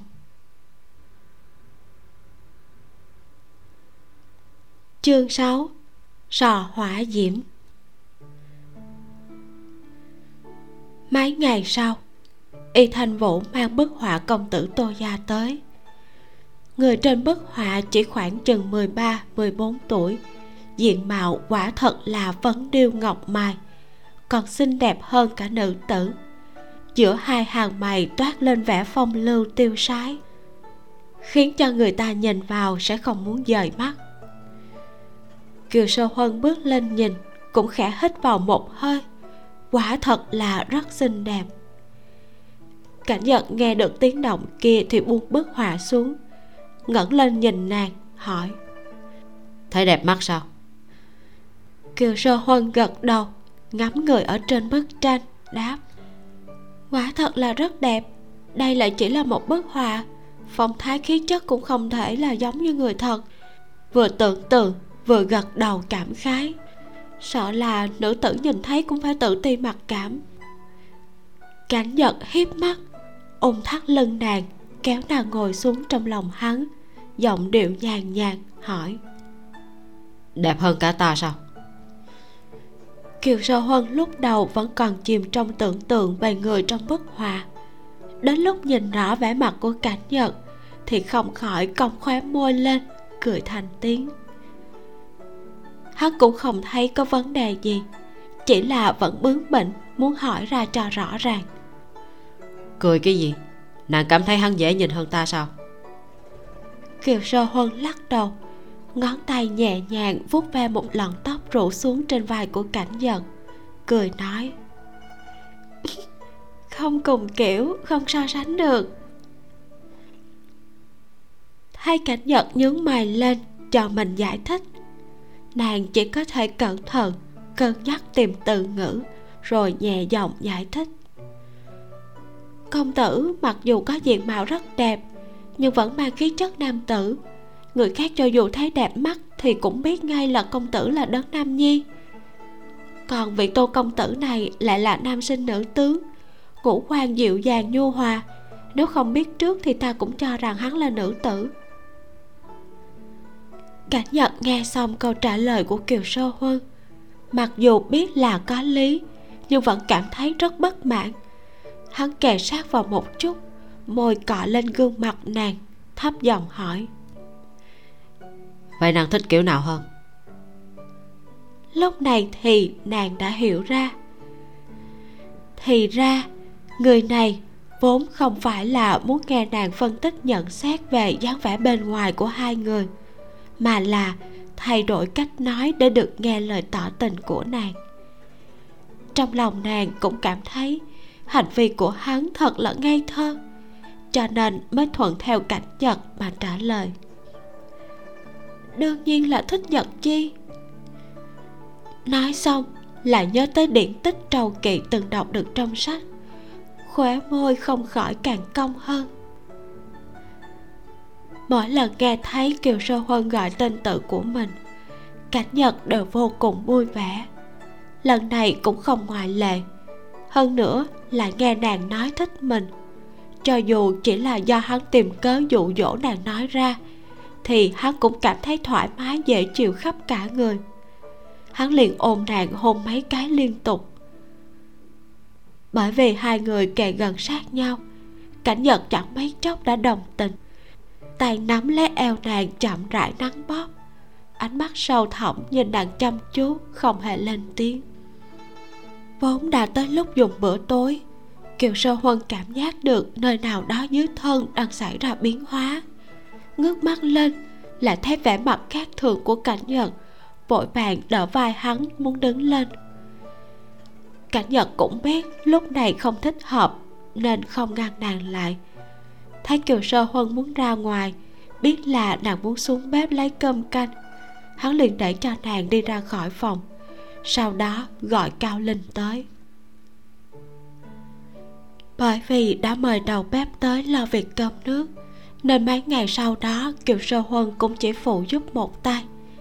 Thỉnh thoảng xào một món, hoặc là làm chút trà bánh hay mứt hoa quả để ăn vặt đa số thời gian đều là học hỏi an đại tỷ. Dù sao thì trước kia nàng cũng không học tập bài bản chủ yếu đều là tự mày mò tìm hiểu. Nàng lại vốn cẩn thận, tỉ mỉ. Nhưng nếu so với tay nghề của an đại tỷ, thì nàng vẫn còn kém rất xa. Rất nhiều thứ cần phải học hỏi thêm. Mặc dù đã thay đổi vai trò, nhưng ngày ngày bận rộn với an đại tỷ và tiểu đào nhi, thời gian trôi qua vẫn rất vui vẻ và bổ ích. Buổi tối hôm nay an đại tỷ làm sò hỏa diễm. Sò được xào với lửa lớn, cho thêm một chút hành, gừng và mang tay thái nhỏ vào. Sò tươi vừa ngon ngọt, vừa lẫn một chút vị cay, ăn cực kỳ vừa miệng còn một món khác là thịt chiên phụ trúc và mã thầy. Mã thầy mùa xuân thơm ngon giòn rụm, phụ trúc ngắm vị thịt, lại cho thêm nấm thịt được tẩm ướp gia vị từ trước, chiên lên thơm lừng không hề ngấy mỡ, cực kỳ thích hợp để ăn với cơm nóng. Sau khi ăn cơm xong, lại uống canh nấm tuyết hạt sen đường vàng do kiều sô huân nấu. Cảnh nhật uống không thừa một ngụm nào. Ngồi một lát, lại kéo nàng ra ngoài tản bộ. Nàng cũng lo lắng bữa tối cảnh nhật ăn hơi nhiều liền nhẹ nhàng khuyên nhủ. An đại tỷ nấu ăn ngon hơn ta. Công tử thích cái nào thì ăn cái đó nhiều hơn một chút. Không cần phải ăn hết những thứ ta nấu đâu. Hơn nữa, làm canh nấm tuyết cũng không tốn nhiều công sức. Công tử muốn ăn thì cứ nói một tiếng, lúc nào cũng có thể làm được. Cảnh nhật quay đầu lại, cười nhẹ nhìn nàng cũng không lên tiếng đáp lại. Đi được một đoạn, nàng phát hiện ra dường như cảnh nhật không phải là kéo nàng đi tản bộ lung tung không có mục đích. Liền hỏi công tử chúng ta phải đi gặp ai sao? Cảnh nhật đáp lại một tiếng chậm rãi giải thích. Nếu như muốn tìm người thì phải điều tra từ gốc rễ. Chuyện tô gia tao muốn nghe ý kiến từ nhiều người khác nhau. Có lẽ sẽ có đầu mối gì đó. Kiều sơ huân gật đầu lại thấy hai người đang đi thẳng về hướng đông. Nàng hỏi công tử đang muốn đi tìm vị minh đại phu kia? Ừ. Cả nhật quay sang nhìn kiều sơ huân hỏi cảm thấy cùng ta đi điều tra mấy chuyện này không thú vị à? Nàng cong khóe môi lắc đầu nhẹ giọng nói sao mà thế được? Công tử đồng ý để ta đi cùng ta vui mừng còn chẳng kịp. Cả nhật nghe vậy thì mỉm cười kéo nàng lại gần hơn một chút. Đỡ lấy cầm nàng nói. Thích gì thì cứ nói ra. Muốn thì cứ mở miệng lên tiếng là được. Nhớ chưa? Nàng khẽ gật đầu một cái khóe môi càng cong hơn đáp. Ừ, nhớ rồi. Hai người đi tới y quán của lão đại phu. Quả nhiên bên trong vẫn còn sáng đèn. Đẩy cửa đi vào thì thấy ông lão đang ngồi trên ghế. Một tay cầm quyển sách, tay kia bưng chén trà. Vừa đọc sách vừa thưởng trà rất thoải mái. Tiểu dược đồng 13-14 tuổi, ngồi say dược liệu bên băng ghế nhỏ bên cạnh. Thấy có người đi vào thì vội vàng phủi tay đứng lên, muốn đi ra tiếp khách. Kiều sơ huân cười khoát tay, là chỉ chỉ ông lão, ý bảo hắn cứ làm việc của mình không cần phải khách sáo. Hai người đi tới trước mặt thì ông lão mới phát hiện ra vội vàng đứng dậy. Sau chuyện sơ an đường lần trước hai bên đã trở nên thân thiết. Ông lão liền cười ha ha ân cần thầm hỏi. Nhìn khí sắc của công tử và cô nương rất tốt. Cảnh nhật cũng khẽ cười nói. Có chút chuyện xưa muốn thỉnh giáo minh đại phu không biết ngài có hứng thú đến trà lâu gần đây ngồi một lát hay không? Ông lão vuốt râu một cái, trầm ngâm chốc lát rồi gật đầu đồng ý. Dặn dò tiểu dược đồng mấy câu, bảo hắn quay về hậu viện lấy ổ khóa đóng cửa y quán lại, sau đó mới theo hai người cùng tới trà lâu. Gọi một ấm trà xanh cùng với mấy đĩa trái cây, ba người ngồi xuống một góc trà lâu cảnh nhật cũng không khách sáo. Nói thẳng ra là được người ta nhờ vả, muốn điều tra chuyện tô gia ở thành việt châu. Minh đại phu cũng không ngạc nhiên, vuốt râu nói. Mùa thu năm ngoái, ta từng nghe có người nhắc tới, nói là nhìn thấy vị tô tiểu công tử kia ở trên đường. Hôm nay công tử tìm ta hỏi chuyện cũ, ta liền nghĩ trong thành việt châu này. Chuyện đáng để người ta phải điều tra kiểm chứng cũng chỉ có tô gia này mà thôi. Sau đó, ông lão kể lại một lượt tất cả những gì mình biết. Giữa chừng nhắc tới chuyện năm đó, người nhà họ tô đều nhiễm bệnh không trị phải bỏ mạng. Ông lão lắc đầu liên tục. Uống cạn nửa chén trà, ông lão mới thở dài, nói nói chuyện của tô gia lạ nhất chính là ở điểm này. Công tử tùy tiện tìm một đại phu nào đó đã từng ở trong thành một thời gian dài. Người ta đều sẽ nói cùng một câu. Chuyện tô gia chắc chắn rất kỳ lạ. Tại sao? Cảnh nhật và kiều sơ huân đưa mắt nhìn nhau. Chẳng lẽ những người này cùng mắc một căn bệnh quái lạ minh đại phu nói tiếp. Tô lão phu nhân năm đó có thể nói là song thọ. Về điểm này cũng không cần phải tra xét gì. Nhưng mà tô lão phu nhân vừa qua đời, tô tiểu công tử đương nhiên danh chính ngôn thuận trở thành gia chủ. Sau đó, người của tô gia, nhất là nữ quyến trẻ tuổi, tất cả đều lần lượt mắc bệnh hắn không mời đại phu tới chữa, cũng không cho người nhà ra ngoài khám bệnh. Tô gia ở đây cũng được coi như là danh môn. Đương nhiên, có không ít bằng hữu trong chuyện làm ăn. Mỗi khi có người tới cửa thăm hỏi, đều bị người gác cổng đuổi về thẳng. Ngoài trừ tô tiểu công tử thỉnh thoảng ra ngoài một chuyến, còn lại bất cứ kẻ nào cũng không được phép ra vào dần dần rất nhiều hạ nhân đều không chịu nói chuyện này. Cảm thấy hành vi của gia chủ quá mức là quái dị nhào nhào chuyển sang làm cho nhà khác. Cảnh nhật nghe vậy thì nhíu mày hỏi. Cho nên đến giờ vẫn không ai biết rốt cuộc năm đó người nhà họ tô mắc bệnh gì. Minh đại phu lộ ra một nụ cười chậm rãi nói người ta vẫn nói, trên đời không có bức tường nào là không lọt gió. Tô công tử càng che giấu thì lại càng chứng tỏ là có chuyện. Trên đời này, người hiểu chuyện không ít. Người thích khua môi múa mép lại càng nhiều. Về bên này, trong nghề bọn ta vẫn kể lại không ít chuyện. Có rất nhiều lời đồn đái khác nhau ngay cả những chuyện huyền bí không hợp lẽ thường cũng có. Nhưng theo như lão hủ thấy, có một cách nói khá hợp lý. Báo rằng, người tô gia đều là sắc mặt trắng bệch, thân thể yếu ớt, trên người có nhiều vết thương. Vừa mới nghe nói tới đây, mặt cảnh nhật đã biến sắc. Lại thấy ông lão dường như còn che giấu, thì nói tiếp mình đại phu có gì cứ nói đừng ngại. Chuyện lần này coi như quan phủ trà án không có gì phải lo lắng. Ngoài miệng là khuyên như thế nhưng trong lòng cảnh nhật lại đã định hình. Tô gia này chắc chắn không đơn giản. Minh đại phu trầm ngâm một lúc sau đó mới chậm rãi nói.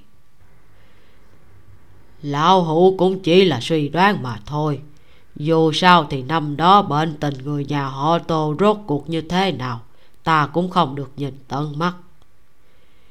Dựa theo lời kể của một số người, lại căn cứ vào kinh nghiệm hành nghề y bao nhiêu năm của ta bệnh của người tô gia chắc hẳn là bởi vì ông lão chỉ nói tới đây, phần còn lại không nói tiếp nữa. Cảnh nhật cũng là người thông minh muốn nghe chính là những lời này. Vì vậy, sau đó ba người liền thưởng trà ăn hoa quả, thuận tiện tán gẫu một chút chuyện gần đây trong thành việt châu. Đối với chuyện của tô gia, cả ba người đều vô cùng ăn ý, không nhắc tới nữa. Về tới nhà, kiều sơ huân giúp cảnh nhật chuẩn bị đồ tắm rửa, cẩn thận ngẫm nghĩ lại những lời mà minh đại phu nói nàng hơi ngập ngừng gọi một tiếng. Công tử. Cảnh giật cởi y phục đổi giày để trần đi tới phía sau nàng. Hử? nàng vừa khom lưng thêm mấy viên tinh dầu vào trong lư hương vừa đứng thẳng người dậy thì đã bị cảnh giật kéo. Gọi ta là gì hả? Nàng thấy hai cánh tay vòng trước người mình đều để trần vừa định lên tiếng, bảo cảnh nhật choàng thêm cái áo kẹo lạnh. Thì đã thấy vành tay của mình nóng lên, không khỏi à một tiếng. Đạt giơ tay lên muốn che lại, thì cổ tay đã bị hắn nắm lấy. Nàng cố dãy dụa mấy cái, nhưng hắn siết rất chặt. Lại vì nàng dãy dụa mà hắn dần dần nổi lên phản ứng. Nàng sợ tới mức không dám lộn xộn nữa cảnh giật hồn nhọc từ vành tay xuống tới cổ, hõm vai. Một tay cởi vạt áo, vạch hai lớp xiêm y ra, tuột xuống dưới bả vai. Dọc theo đầu vai mịn màng hôn xuống bờ lưng trắng nõn. Đầu lưỡi hôn liếm, tay lại vòng ra trước thăm dò chậm rãi xoa nắng. Cánh tay đang nắm cổ tay nàng cũng buông lỏng ra, đặt lên eo nàng âu yếm chân kiều sơ huân run rẩy gần như không đứng vững nổi. Nàng tựa lên người cảnh nhật giọng điệu mềm nhũng. Nhật chi đừng làm loạn tắm rửa đi. Không phải ta muốn làm loạn là nàng chọc ta có phản ứng ta cũng không có cách nào. Kiều sơ huân nghe thấy lời này thì khuôn mặt lập tức đỏ bừng lên giải dụa không để cho hắn động vào chàng hạ hạ lưu cảnh nhật vốn đã có chút không kèm nén được. Nghe vậy thì bật cười thành một tiếng rất vui vẻ. Tựa vào hõm vai của nàng bật cười, lửa nóng trong lòng cũng tiêu tan không ít. Nàng bị hơi thở của hắn làm cho ngư ngứa, rụt cổ tránh đi, còn nhỏ giọng trách móc. Công tử cười cái gì chàng vừa rồi? Bình thường trước mặt người ngoài. Hắn luôn bày ra vẻ lạnh lùng hờ hững, nhưng những lúc thân mật lại rất hung hãn. Dù sao thì kể từ sau lần đầu tiên hôn nàng, cảnh giật vẫn đều chẳng hề nhẹ nhàng nương tay. Kiều sơ huân lại là người dễ mềm lòng, hơn nữa còn thật lòng mến mộ cảnh giật cho dù có đau thì trước giờ vẫn đều luôn bao dung. Những lời hắn nói ra những lúc thân mật không hề giống với dáng vẻ thường ngày của hắn. Nàng không hiểu đây là tình thú giữa nam nữ, mới nghe đương nhiên sẽ cảm thấy khó tiếp nhận. Cả nhật cát cầm trên vai nàng cười một lát, phản ứng cũng đã hoàn toàn bay biến. Hắn hôn lên mặt nàng một cái, khép lại vạt áo đang mở rộng. Thấy kiều sơ huân cũng không biết che lại phong cảnh trước ngực mình, vẫn còn ngay ra, mặc cho hắn đụng chạm thì liền nhéo cầm nàng uy hiếp. Còn đứng ngay ra đó làm gì? Ở lại giúp ta tắm rửa hay là để cho ta ôm nào? Kiều sơ huân vẫn còn đang thẫn thờ tiêu hóa câu nói không đứng đắn kia của cảnh nhật cho nên mới ngay người. Nghe cảnh nhật nói vậy thì vội vàng kéo vạt áo vòng tới trước ngực rồi chạy ra ra ngoài. Cảnh nhật vừa cởi quần vừa cười. Nhà đầu này thật là dễ chọc vốn dĩ lúc đầu nói thế là muốn dụ dỗ nàng cùng tâm uyên ương. Nào ngờ, lại bị một câu của nàng chọc cho thành như vậy. Nghĩ tới cảnh kiều sơ huân xấu hổ, giận dữ mắng mình hạ lưu.